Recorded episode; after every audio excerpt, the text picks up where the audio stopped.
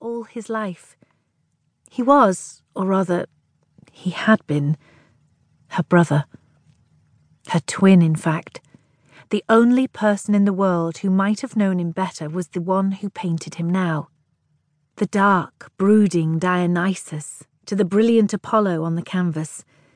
Now that there was more silver mixed in with the black of Basil's hair, he was even more the night, if the man in the painting was the day. With a heavy sigh, Basil set down his brush and stepped back. Are you finished? asked Lady Henry. I've done as much as I can today without risking muddying it, he replied. Well then, let's step outside and have a cocktail, she suggested. Or champagne? I don't think it's too early to celebrate your triumph. It's your best work yet.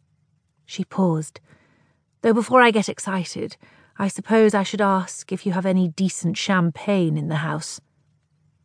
By whose standards? Yours or mine? It made her heart glad to hear him chuckle, even if it was only an echo of his former hearty laugh.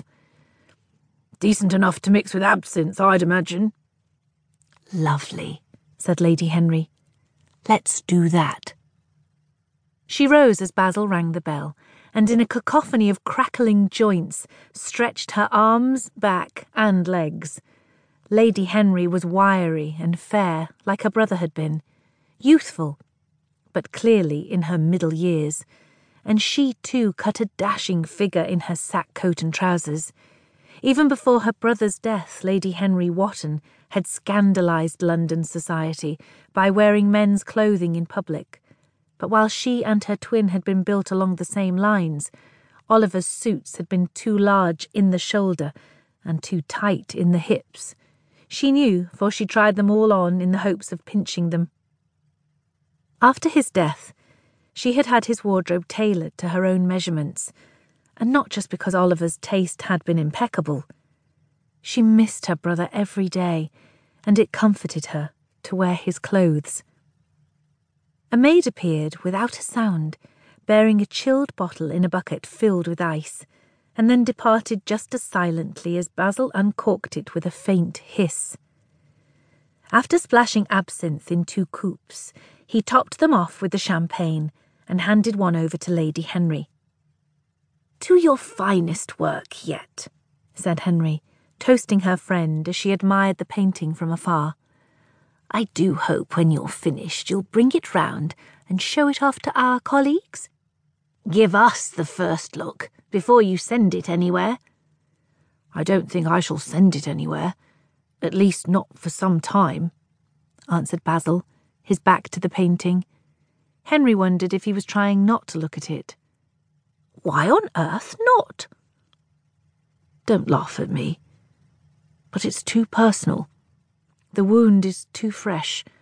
I cannot have it judged by anyone or remarked upon by common people, or uncommon people for that matter, save for you.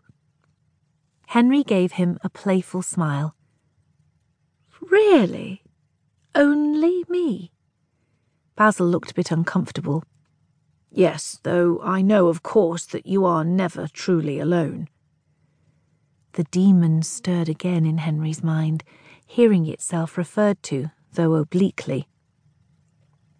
Neither was Oliver, said Henry gently. I know, I know, but neither does that mean I'm eager to show off this canvas to my former social circle. Henry almost choked on a swallow of champagne. Former?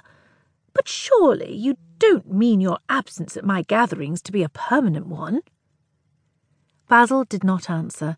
Instead, he wandered onto the veranda. Henry followed him.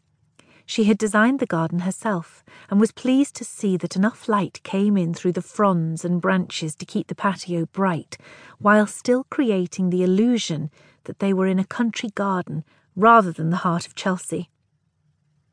Baz, she said, now as serious as she had moments ago been playful.